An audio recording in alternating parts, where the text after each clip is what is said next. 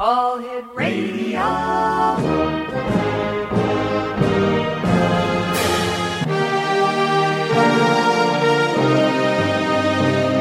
Welcome to the X Zone, a place where fact is fiction and fiction is reality. Now, here's your host, Rob McConnell.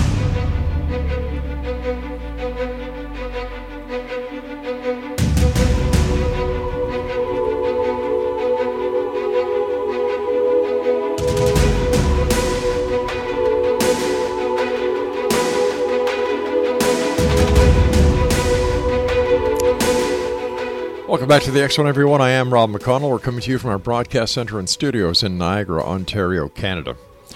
If you'd like to visit our website, www.xzoneradiotv.com, and on the X Zone Broadcast Network, where you can find uh, dates and times of all our broadcast programming that's available to you with our compliments, visit www.xzbn.net. X Zone Nation, my guest this hour is Dr. Frederick Woodard. He received a Doctor of Clinical Hypnotherapy from the American Institute of Hypnotherapy in 1992, a Doctor of Philosophy and Clinical Psychology from California, uh, California School of Professional Psychology in 2002. He has three master's degrees in psychology from University of West Georgia, American International College, and California School of Professional Psychology, and intensive training at the Milton Erickson Institute in Arizona. He received the New England Paranormal Research of the Year Award in 2012 from CeCe Productions. He is a uh, registered and certified clinical hypnotherapist. He has been a member of the American Board of Hypnotherapy, American Psychological Association, New Hampshire Psychological Association. Dr. Woodard is a direct great grandchild of Chief, I'm going to say this slowly so I don't uh, screw it up, Madockawando. Okay. And um, he is a licensed psychologist and certified hypnotherapist. He has published 11 peer reviewed journals on hypnosis, the paranormal, and psychotherapy. And recently, a book with Schiffer Publishing titled Perceptual Hypnosis A Spiritual Journey Toward Expanding Awareness. He does research in the paranormal, psychotherapy, and spirituality. Joining us now is Dr. Woodard. And, Doctor, welcome to the show. Thank you. I'm glad to be here. What was it that, um, that gave you the insight or the inspiration or the desire to include the paranormal in your practice? Well, I, I do research on the paranormal. I am very intrigued by it. I, I have an interest in altered states of consciousness and expanding our human potential and abilities, and that really is one of the things that I find fascinating about um, all of this. Is like it's like moments that Abraham Maslow called it peak experiences, moments where something opens up and it can be so mm-hmm. wonderful. It's it keeps you going for the rest of your life. How would you describe, or what definition would you use to to describe the paranormal? I think that it's the things that have been being included in it is such that it's like not it's not something that you can capture in a laboratory. Mm-hmm. It's it's more it's not measurable as science in the lab would do. It's more of a, um, a subjective experience.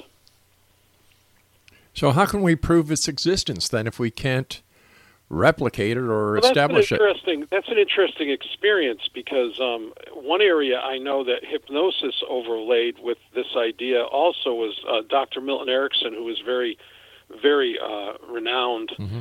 He did studies where he would try to make the person do something against their will, and then, um, and then, um, you know, forget it, and they would become very angry with him. And eventually they would he would rem- re- let them remember and they and then they'd let it go. But the idea is that technically speaking you can't really do these things you know you can't really prove these things to someone else that it isn't there so know, would you say that a life-threatening experience can't be replicated in a laboratory but a life-threatening experience can be documented by people on the outside looking in Yes, but sometimes it's just that person that goes somewhere and just has the urge to go there, and they go there and help that person, and you can't really uh, you can't measure that except for those two people. So, how do we give the paranormal any credence uh, whatsoever? Well, it's not just the physical. I think there's a lot of people out there trying to measure the physical, and that's not mm-hmm. bad. That's a good thing. but um, I think there's a lot of experiences that can't be measured. Examples? You know, well, the, the ones that lead a person to something that's important for them, but doesn't really mean anything to anyone else. So, in your opinion, are we looking at the paranormal in the wrong, uh, the wrong way? Instead of looking at the paranormal as something can that can be experienced by everyone, instead well, it can should be we? experienced by everyone, but it's not like some people can see something someone else doesn't see it. That doesn't mean it doesn't exist.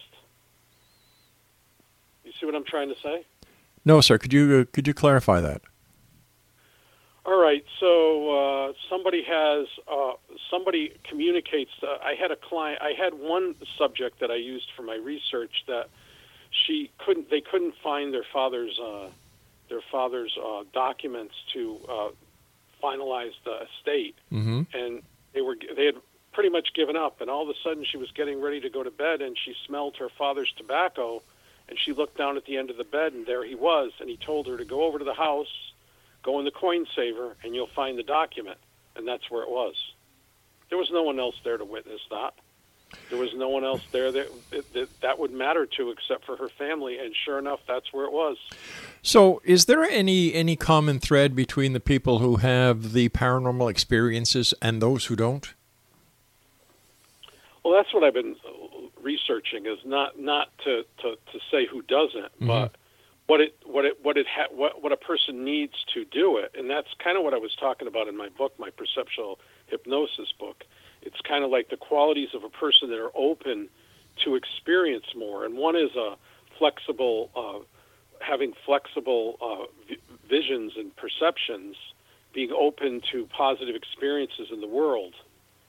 Those are a couple of the qualities. I think sometimes people don't want to see something, they don't see it, even if it's there.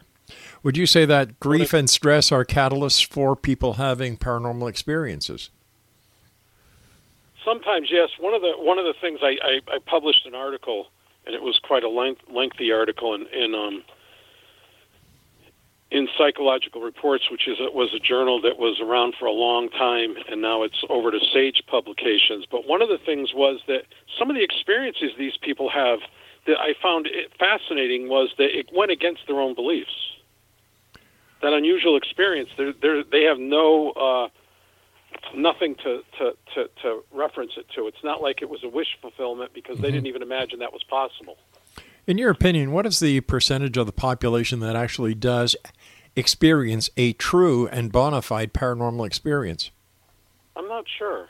I'm not, I think more people than we realize because a lot of people don't talk about it. Some of the most um, fascinating cases that I've had, the person told me they've never told anybody. Why do you, there's also fear of being made fun of or um, or being criticized. so why do you think more and more people are coming out now and sharing their paranormal experiences with everyone? I think it's gaining more exception. I mean, more acceptance. Mhm. You know, and I think that's making people more open to sharing their experiences. Does this um, does this experience find its way through every aspect of the paranormal? I mean, uh, for example, people who have near-death experiences, uh, visitations from those on the other side, UFO experiences, Bigfoot sightings, and so on, or is this just related to certain aspects of the paranormal? I think it's in everything, really. I think they're all interconnected. I, I really believe. I mean, people that are open experience what they what they're supposed to experience. Every one of our paths are different. You know, but I think there overall there is an overall ability to perceive something or not perceive something. I remember watching an old movie once. It was on a poltergeist experience, and the woman had a, a psychologist, and then she had a doctors, and she got saw by everybody, and nothing nothing really solved it. She went back to her house, and she was in her living room, and the whole thing started again. And there, her best friend and her and her best friend's husband were standing there, and the best friend came in and hugged her and said, "I'm sorry, I didn't believe you." And the husband walked in and said, "What did you do? Look what you did." So how would we Totally how would we how would we explain the movement of physical objects and and relate it to a paranormal experience? For example, like a poltergeist. Yeah, the interesting thing about that is one of the one of the colleges I went to, the uh, University of West Georgia. Um, Bill Roll, he's not around anymore. That was his expertise, poltergeist, and a lot of the times he believed it was the ability of, of, of certain people's minds to move those objects, and those things happened when just certain people were there, and so sometimes it was attributed to a person, and sometimes it wasn't. How do we explain ghosts? Well, that's. I mean, I don't have all the answers, but uh, I do believe that they exist, and I do believe people see them, and um, that would be, you know, one of the wonderful things of uh, that there's something more. I mean, one of the most fascinating stories I, I heard. It's kind of just a uplifting story. Was uh, it was written on that? It was an 1800 experience, and this woman, um, her daughter told her when she was really little that she was going to die when she was 12 years old, and then at 12 years old she was on her deathbed, and her mother was crying over her, and she said, "Mom, mom, why are you crying? Grandma's right there. She's waiting for me." You know, and they had they had all- they had this whole story documented from all the people that witnessed all the different events. Does one's uh, religious uh, philosophical beliefs play a major part in the paranormal? I don't know. I, I think some are more open than others. Um, I would say there, so, so, and some people are open even if their if their organized religion isn't. But I, I think I think sometimes people, yeah, it, it's individual. In your like experience, the- I'm sorry, go ahead, sir. No, go ahead. What were you going to say? I was just going to ask you, in your experience, what would you say the percentage of a true paranormal experience is compared to one that has been created by the person who may have be suffering from psych- some psychological uh, malady? Well, there are both. There, there definitely are both. I mean, and there, and then there's wish fulfillment too. I mean, there's people that wish that things would happen. I remember someone telling me that they were hearing, you know, knocks in the in the wall, and it was actually a chipmunk. So how do we how do we validate either one? Uh, How do we establish if it's a paranormal experience compared to someone who is having mental uh, mental problems or suffering from a mental disorder or a chemical imbalance? Well, I think part of it it's it's the actual consequences. It's the actual, you know, they're the genuine, really important ones that you would say have validation. Like you're talking about, if you want to talk about a subjective experience, would be when the event is is proven. For example, um, there was a there was a story I documented in one in my journal article about a woman that was uh, in England, a housewife, and she had been meditating, and she saw an attack on Israel during an Olympic event, and described it in detail, sending a letter to Golda Meir, dated the date that she, she it, it appeared to her. She gave them so much information they were able to stop it. It was so detailed, and she had no connections to anybody, no no involvement with anyone, and so that's there's the experience the person talks about, and then there's the event. You know, it's sort of like the woman talking about how her father said the document was in the coin saver. Well, it was. But how can we actually validate what this lady said to be true? Well, that's right. Uh, that's where I used, you know, subjective uh, truth. For her, she didn't know where it was. They looked everywhere. This event happened, and she found it. Coincidence?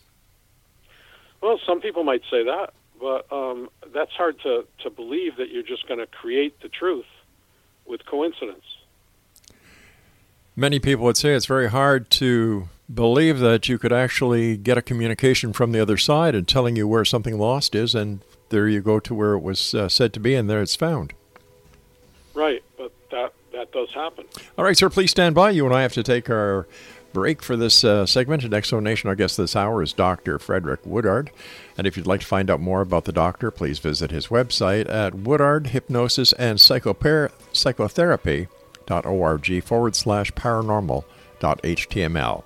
This is the X Zone. I am Rob McConnell. Send me your emails. Are you a believer or a skeptic? xzone at xzoneradiotv.com. We'll be back after this break. Don't go away.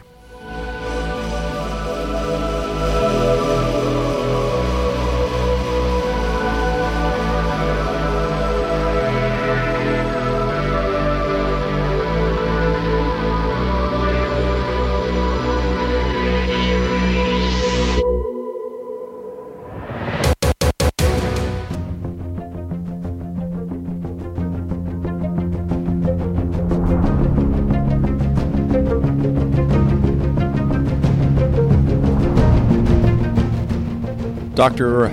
Frederick Woodard is our special guest. His website is www.woodardhypnosispsychotherapy.org forward slash paranormal.html. Um, what subjects do you include or have investigated in the paranormal, sir? Um, it, it's just the individual that comes in. So I've investigated some UFO abductions, some psychic abilities, some ghosts, some guardian angels, a oneness experience, which was very fascinating. That was a person that actually was at a um, gambling casino and suddenly went into a moment where he felt connected to everyone there. Um, I found that very interesting for the actual experience that he had, you know, the setting. Mm-hmm. Uh, tell us about the uh, alien abduction that you investigated. Well, there's been a few people that have I've interviewed. I used to have a um, a person that worked for MUFON, and they would send people to me so I could I could uh, do phenomenological research. It's a certain qualitative research that you ask thoroughly each question until it's exhausted, and then you just pull the meanings out of what they experience you know, and so um, things like that I, I find very fascinating. It's the psychological aspects, like the altering of time and space. The visual perceptions become very vivid. There's certain aspects that are different than other experiences. Can you give us uh, details on the alien abduction phenomena that you have done research on and and how it relates to different people? Do all people experience the same phenomena? Is the phenomena changed in any manner with the with the variance of clients, for example? Yes, it could be different with each person. I would say. I mean, but some things, you know, I don't have all the answers. I'm just doing research on certain cases, but um, I published that in my in the journal article, and um, the person went through. You know, they they were quite um, shocked by what had happened to them, and um, after they they they just kept thinking it didn't happen. It was it was very unique. Um, but they were also at a playground with children at the time that it happened. And were there any witnesses to the uh, the abduction? Well, they weren't. No, I, I don't mean abducted literally. It was more of a, a subjective experience. Oh, okay. So, having been referred cases by MUFON, can you describe well, any? That was one of them. That was one of them. But the what I'm saying is the person didn't disappear. So, so there was no extraterrestrial intervention. Well, there was a subjective experience where they may have left their body. So, would that be an out-of-body experience? Well, I'm not sure. It was. I, I was just. I just studied their their um, their subjective experience of what happened to them it, during those moments. All right, for those new listeners who may have just joined us after this first break, what is a subjective experience? It's an internal experience. All right, so could you give us an example of an ex, you know internal experience? Um, you could be sitting somewhere and suddenly you see a flash of something and remember something from your past, and um, no one else sees that but you. So, would we classify a memory recall as such? Well, yes, you could. You could, but then mm-hmm. again, there's those ones that aren't aren't aren't uh, are, are fantasy. That's the difficulty with the with experiences. They're not all all real just because somebody had an internal experience. All right. So, what would be some of the cues or some of the red flags that you, as a trained professional, would pick up pick up on that what the person is telling you is not real? Inconsistencies, where negative experiences, where they're not really helpful to them. You know, they're not they're not valid. There's no, nothing nothing constructive that comes out of it. But haven't there been a lot of those uh, those paranormal experiences where where cases have been made, and when you look at the summation or the conclusion of the case, nothing constructive has come out come out of that case. There are more questions than there are any answers. Well, that's the truth of that's that's with any truth. There always are more questions when you're done than answers. But with with any truth, sir, isn't it also true that the evidence and the findings will actually bring you to the truth? Yes, yes, they yes, and in all areas, you know, the interesting thing is the physical, Mm-hmm. the emotional, the mental, and the spiritual. They're all in alignment and truth. All right. They're all they're all they're all in they're all in harmony. Right, but just taking the example that you gave us of the case that was given to you by MUFON of this lady who had uh, uh, uh, um, an inner abduction experience. How can we quantitatively say that this was an abduction experience and nothing more than a fleeting moment or a flash recall?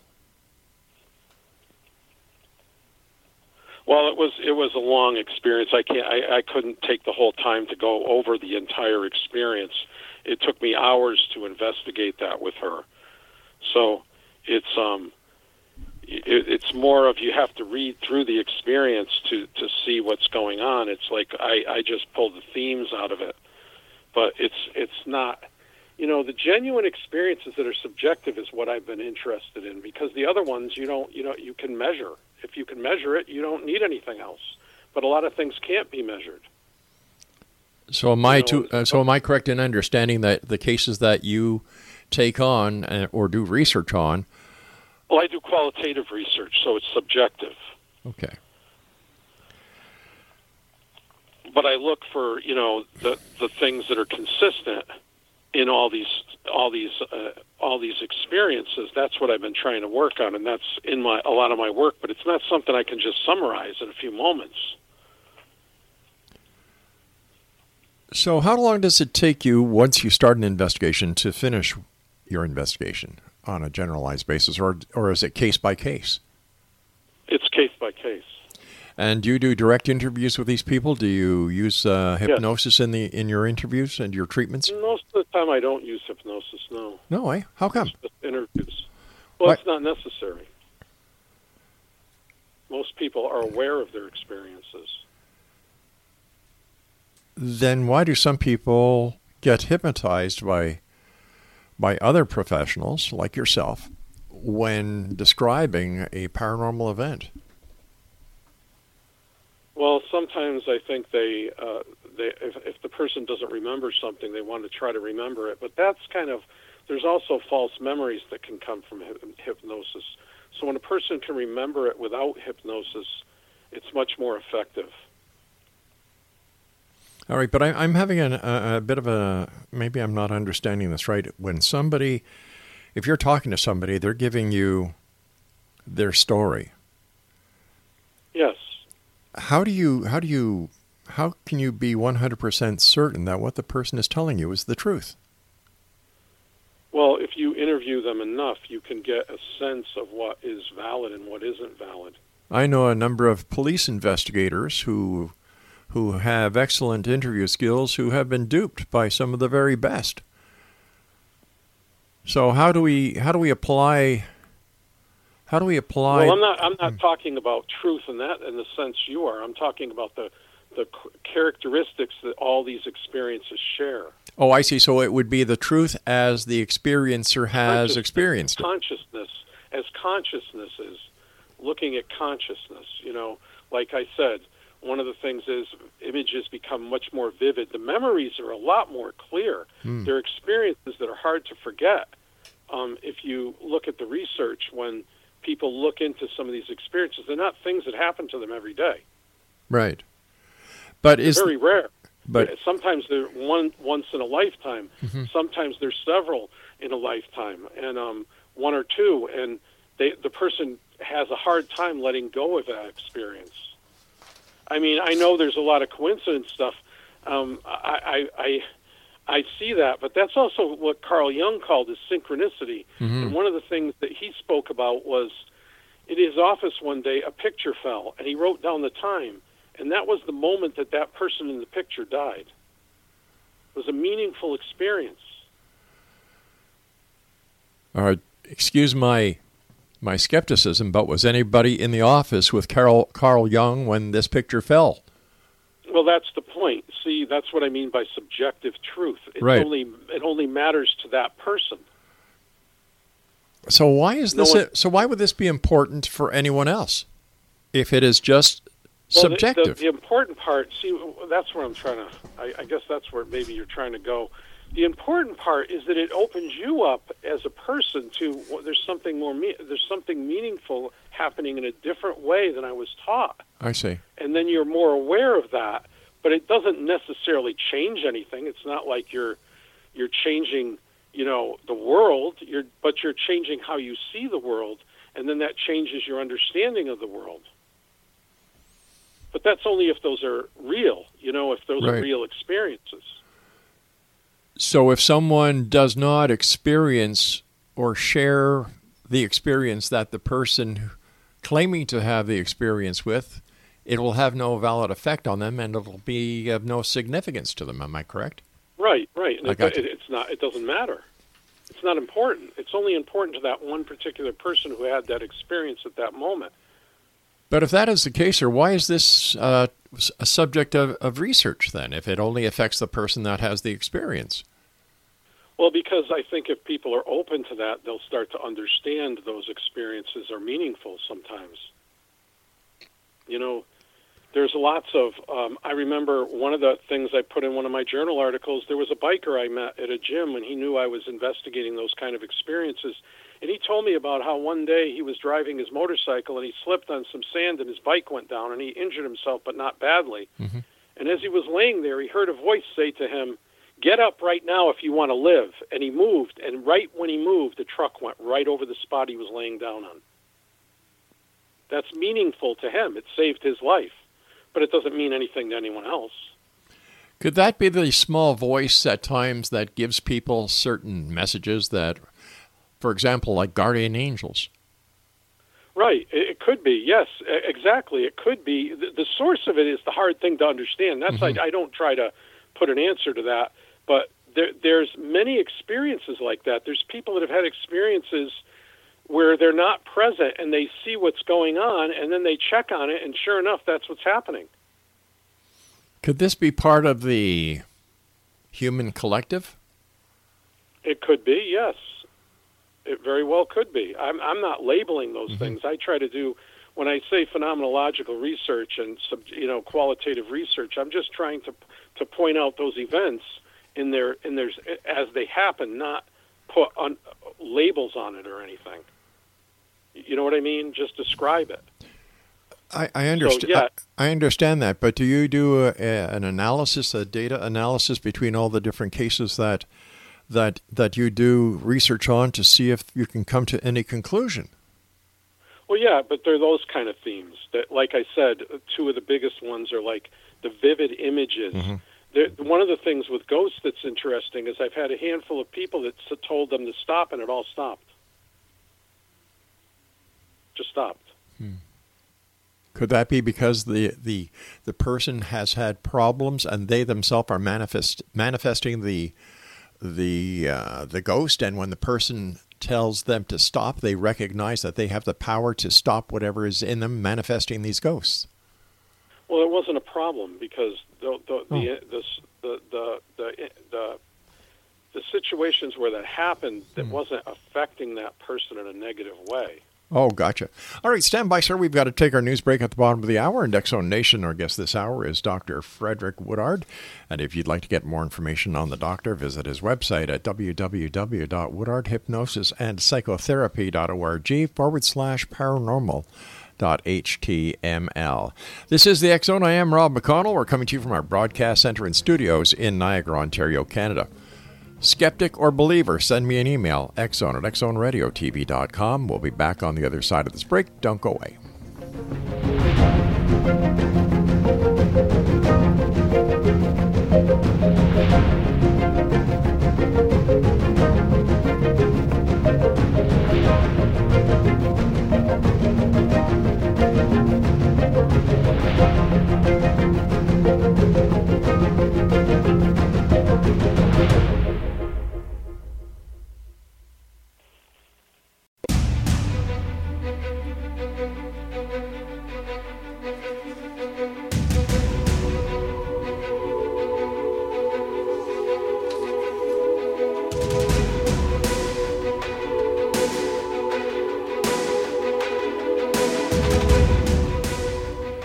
Welcome back, everyone. Dr. Frederick Woodard is our guest this hour. www.woodardhypnosisandpsychotherapy.org forward slash paranormal.html. Doctor, there are a number of uh, medical professionals and psychologists who believe that the manifestation of a paranormal experience, especially during a period of, a, of grief in a person's life, is the body, is the mind adjusting through this uh, grief that the person is is experiencing and that the communication of a dearly departed is a way of the mind closing that episode and it's part of the grieving process. What are your thoughts on that, sir?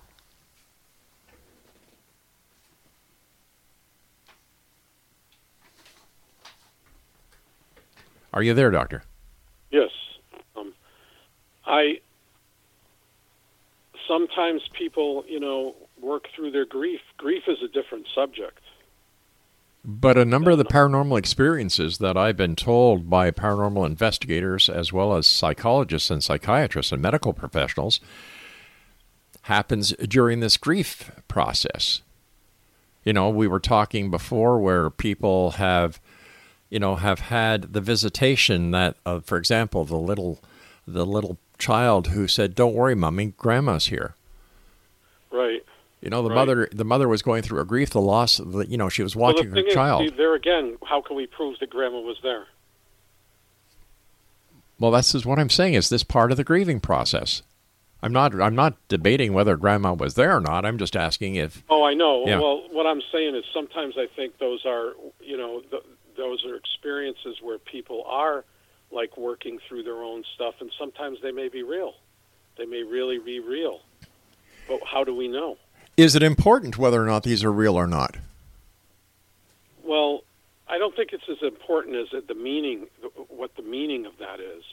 The meaning is that she's going to be okay. That's what she's trying to tell her mom, Mhm. and that that I think is what what what was important in that moment.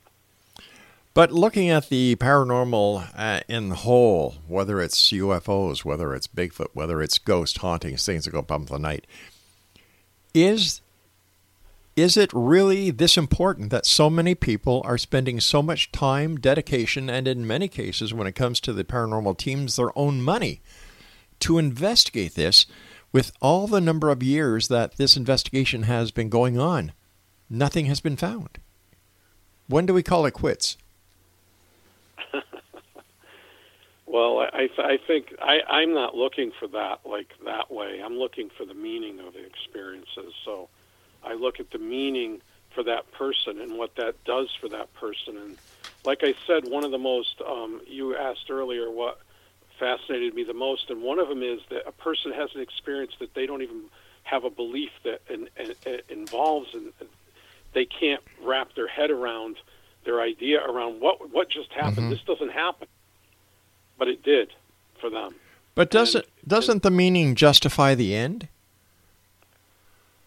It's usually a shock to the person, though. It's that when it's when it's something that people want, it's different. There's different aspects, like a wish fulfillment versus um, a genuine experience that they didn't even expect to have. You know, and I think sometimes I think they're very genuine experiences of something more after, but then who knows? We'll only know when our time comes. What are the chances that a person who has this shocking experience may have subconsciously or inadvertently heard or seen something that would trigger this experience that they've never had before? I guess it would be possible. Could be possible, but it's also it's also it's each individual situation. You have to look at the situation, each person's uh, case differently. Right. But but if the paranormal was in fact a reality, and I'm not saying it's not, Right. if it was, would there not be consistency in all the reports that are being sent in and all the reports that are being reported around you know, the world? You know, I guess a, an analogy is called for in this moment.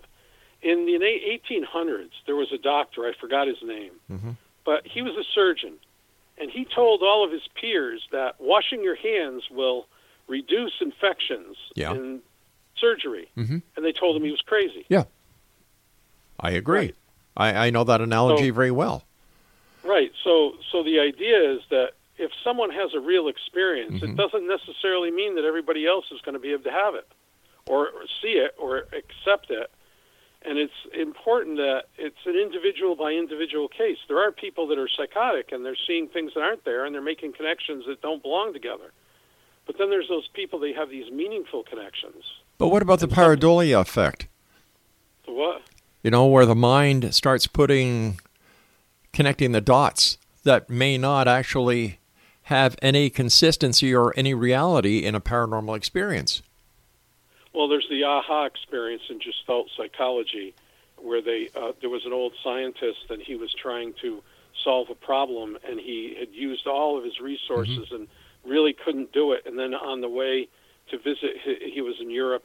On his way to visit his uh, mother on a train or something, he had the vision of the helix, and that was the solution, and it and it worked. So um, there is that. Uh, you put everything you can into something, and then you let it go, and then the and then your unconscious mind helps Yeah. process it. Exactly. Like And, uh, many like many people they'll say, Well let me sleep on it and the next Right. morning they have the solution because they haven't you know, in my opinion, they just haven't been trashing it over and over and over in their minds.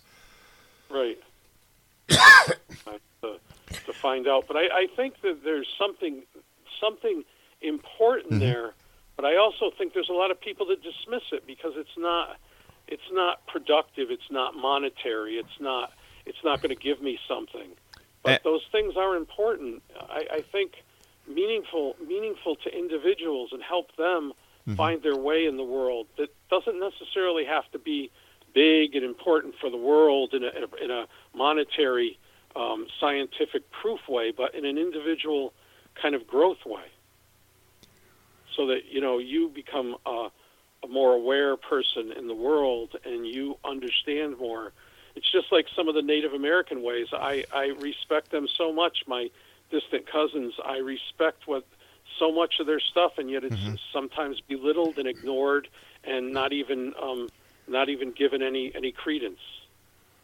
But isn't that the same individual choice that a person has whether or not they acknowledge something from the past as to whether or not a person has actually had a paranormal experience? Right. Well, yes. I mean, the idea is it's each person's choice Mhm. whether they want to. I'm not trying to uh, convince anybody Yeah. to do anything they don't want to do.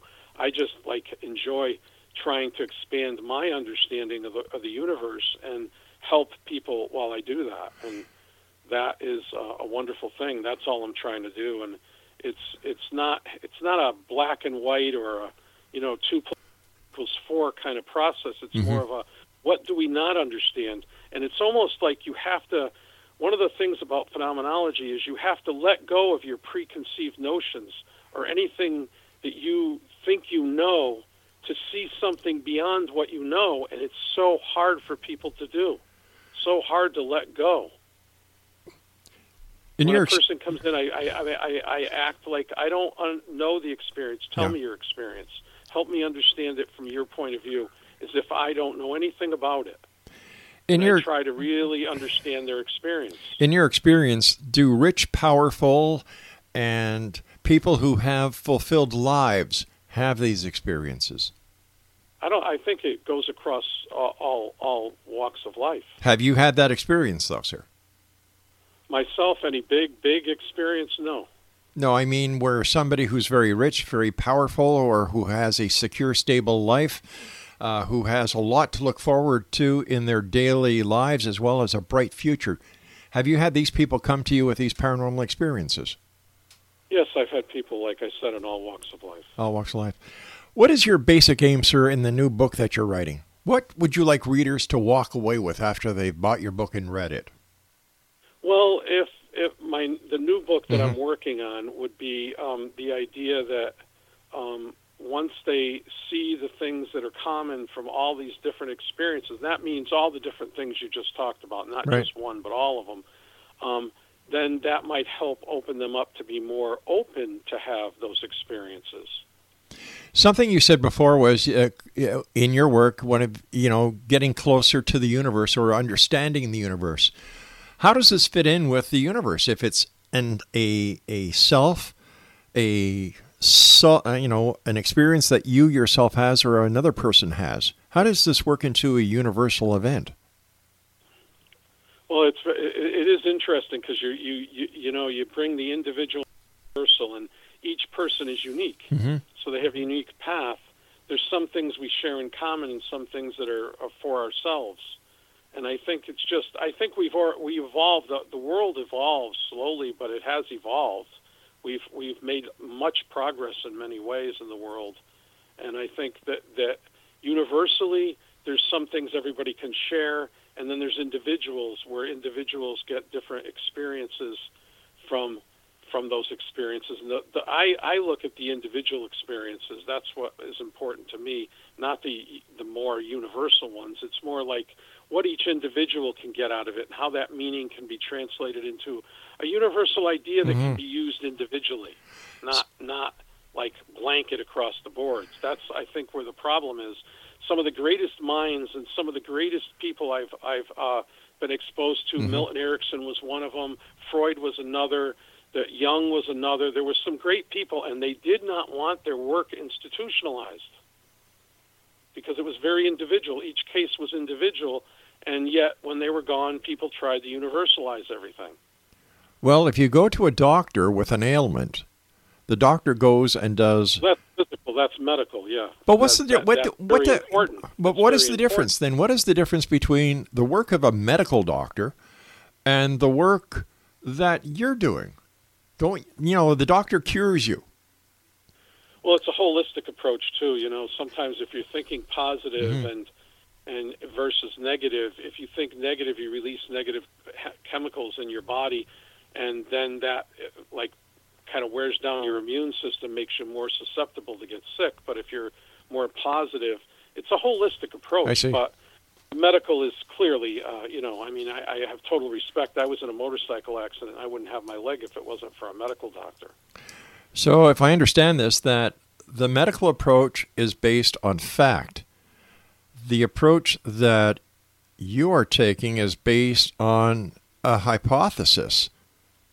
No, no, no. It's no, no. I, I'm taking themes from the different experiences. I take the person's experience, bring it down to their fundamental meaning, and Okay. then I try to compare them with the other ones and try to come up with themes, themes that that explain that in a way.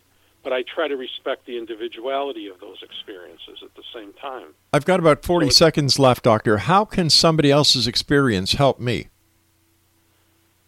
Well, yeah, it, it's a it's a how it relates to you. That that would be how it would help you, if it relates to you or not. Some experiences will relate to some people, mm-hmm. and some won't.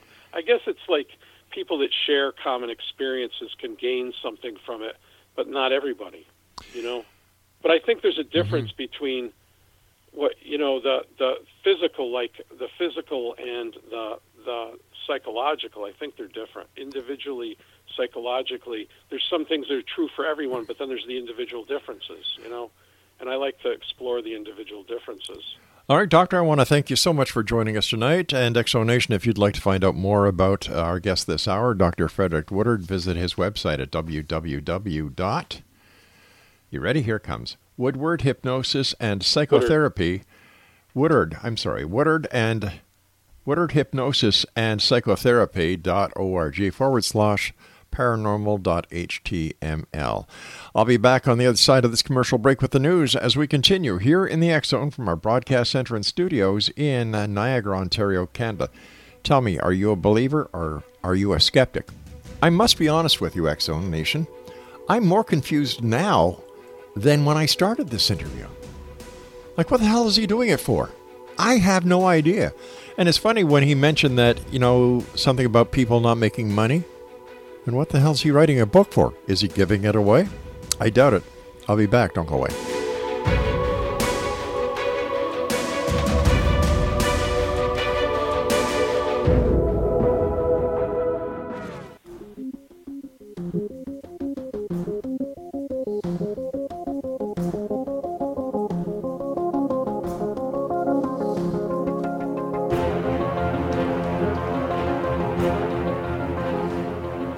Welcome back, everyone. You're listening to the X Zone Radio Show, broadcast around the world on the X Zone Broadcast Network, Talkstar Radio Network, Mutual Broadcast Network. And we're coming to you from our broadcast center and studios in Niagara, Ontario, Canada. If you'd like to send me an email, xzone at xzoneradiotv.com and on all social media sites, Xzone Radio TV. Check out the X, uh, Xzone Universe. That's xzoneuniverse.com com where you can actually pick the topic of conversation that you'd like to listen to.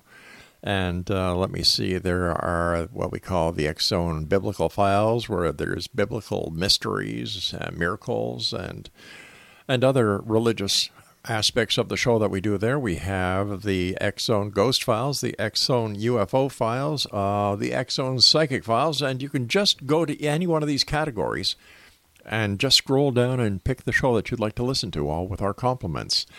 Dr. Frederick Woodard is our guest of this hour, and his website is www.woodardhypnosisandpsychotherapy.org forward slash paranormal.html. Doctor, have you yourself had one of these paranormal events? Oh, nothing like uh, nothing huge like that. I, I I remember one of the first times I had an experience that I, I thought was a synchronicity. Mm-hmm. It was um, I had my uncle had died in the war, and I and somebody had told me he was you know looking out for me, blah blah blah, and I and I was being skeptical, and I said ah maybe that's not even real, and I and I was in a store, and I was getting a soda, and they handed me my change, and there was a war nickel in my change, and war nickels are really hard to get. It's rare to get a war nickel. It's got a P on the back of the nickel, and it's part nickel and part silver, and my uncle died in the war and so I was like, wow, maybe I should have an open mind. I guess I'm not gonna. Um, I didn't have that. That's not proof, but it mm-hmm. certainly it certainly made me pay attention. How about these paranormal experiences where people experience demons? That seems to be a big topic these days when talking to ghost researchers and other paranormal investigators. Everybody talks about demons these days. How do we explain that yeah. in a in a genre that we can both understand?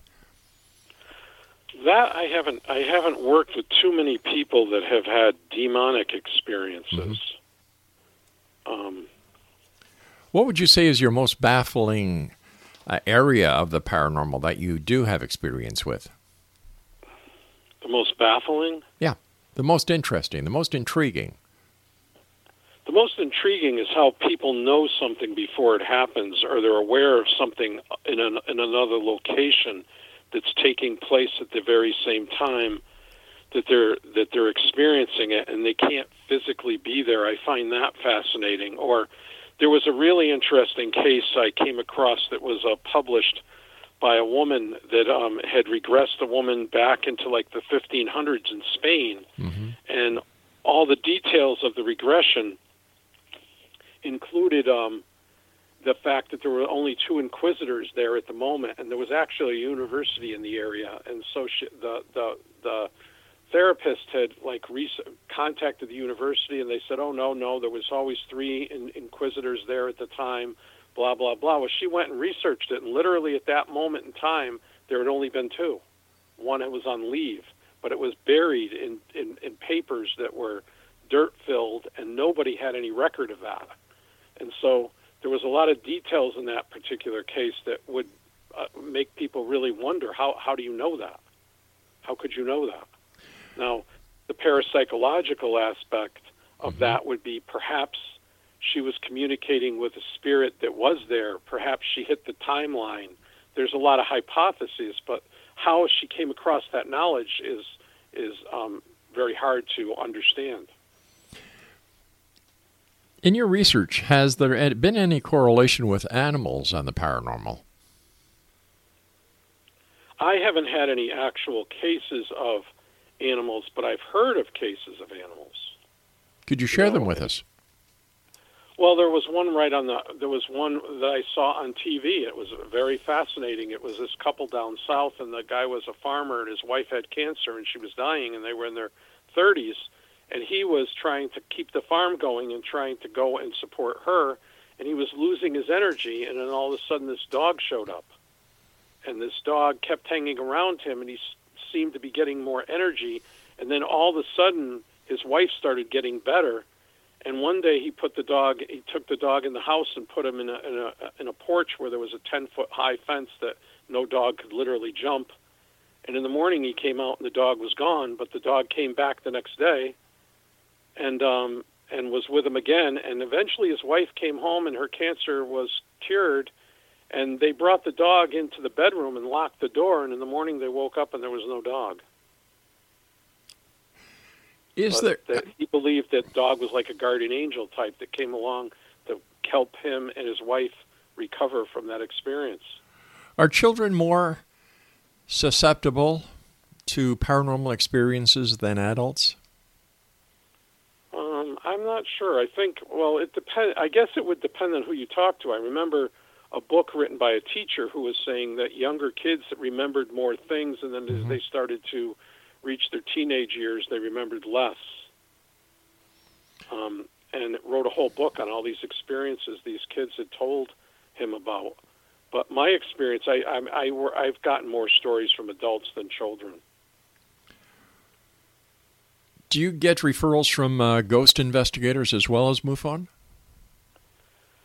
Well, I have. Yes, I have people who I I do subjective interviews. I do a specific kind of research where I interview the person. I see if there's an experience, and I like to have the correlation of a, of a, of a, life event that correlates with whatever is going on. And I and I, I research certain types of people. I don't just not and just anyone. I, I have to ask you at this time why would MUFON or a paranormal investigative team refer someone to you if if you cannot give any proof of the event happening? Well, they just let me, they just uh, it's not that they don't they're not doing it for proof. They just um, come to me so I can do the research. All right, I, I, I do more. I'm doing a different kind of research than a lot of other people. I'm just looking for the themes and all the experiences from what people are telling me from more of a psychological, theme-oriented way. What they all share, not necessarily, you know, physical evidence and all that. That's can we say it's more or less a, a, a data mining exercise?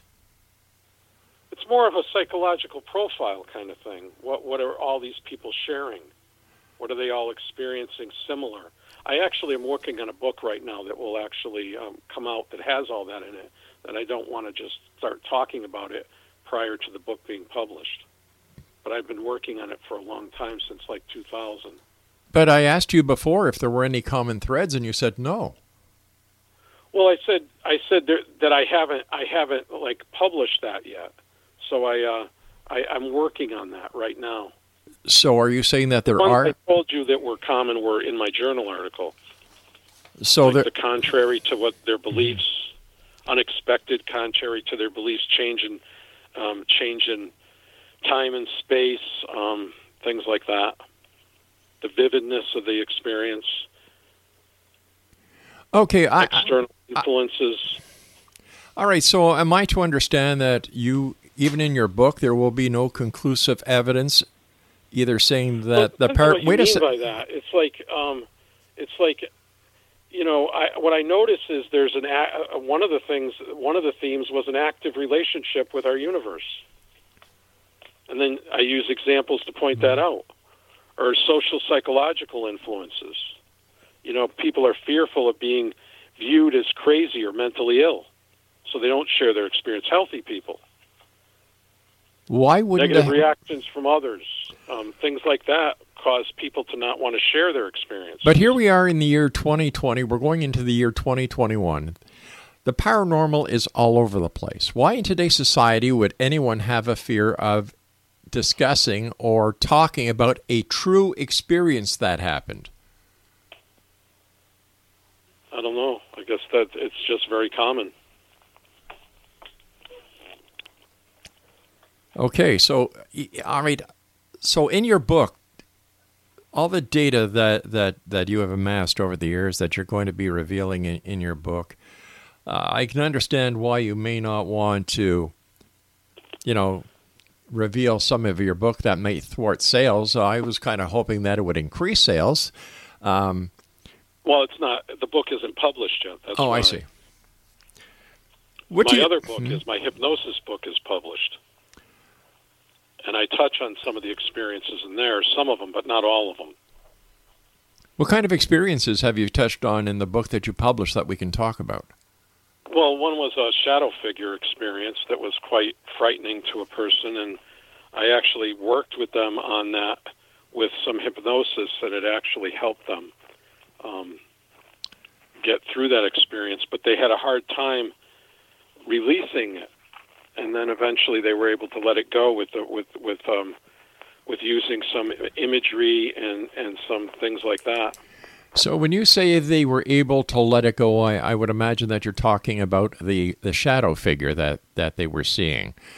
Right. The fact that you were able to get them to let it go, does that mean that it only resided in their in their mind and once you were able to make that Well, it seemed like it, there was a phys- physical things going on with it, but the point is, I didn't let I didn't do anything. They did. I just helped them. You can't do something for someone else; they have to do it themselves. no disrespect, sir, then why did they have to go through hypnosis? Well, the point is, I guided them, but I couldn't make them do it. They they had to do the work. I couldn't do the work for them. All right. Uh, they how does hypnosis work then? Well, hypnosis is really self hypnosis. It's like it's just your consciousness. It's just learning to use the tool in a in a better way. It's like more focused and concentrated. Um, like uh, John Elliotson wanted to re reword it to one idea, Mhm. to focus on one idea, t- totally just on that idea. But it's really your your your um, your mental abilities. It's just being able to focus on them Oh, okay, I understand that. clear I, your thought, you know, mm-hmm. clear in your thought, no doubt, and be able to, to do that correctly, and then you, you gain control over your mind. A lot of people don't have control over their mind.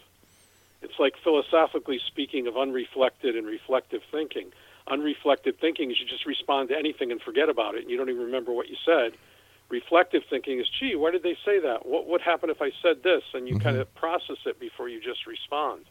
If the person who was having the problem with the shadow figure um, experienced real contact with this shadow figure, and the shadow figure, for every purpose of the of this example, was real, how could you, as a hypnosis uh, hypnotist, block the person from having actual contact with a physical or real entity? Well, they didn't. I don't know that they uh, physically touched them, but mentally. But um, the point was that I didn't do. I taught them how to protect themselves and how to take control of their minds, so they weren't fearful, and they were able to protect themselves and control themselves, and then take control of their own mind. So whether that whether that shadow figure was real or wasn't real, whatever it was, it was affecting them, and then they learned to take control of their minds and release it. Okay. You see what I'm saying? I, I, I don't always um, I don't always say that you know I'm talking about the truth. I'm talking about the truth of what a person's experiencing, and trying to help them work with that so it's uh, so it, it, it works with them in a healthy way. And right. most of my work on the spiritual is is not my uh, is not I don't people don't pay me for that. It's it's research I do and it's free. All right, sir, stand by. We've got to take our final break. And X Zone Nation, if you'd like to find out more about Dr. Frederick Woodard, visit his website, Woodard Hypnosis and Psychotherapy. Forward slash paranormal.html. That's Woodard Hypnosis and Ther- org forward slash paranormal.html. And we'll be back as we wrap up this hour here in the Zone with yours truly, Rob McConnell from our broadcast center and studios in Niagara, Ontario, Canada. Don't forget, if you're a skeptic or a believer, I want your email. Send it to me, xzone at xzoneradiotv.com.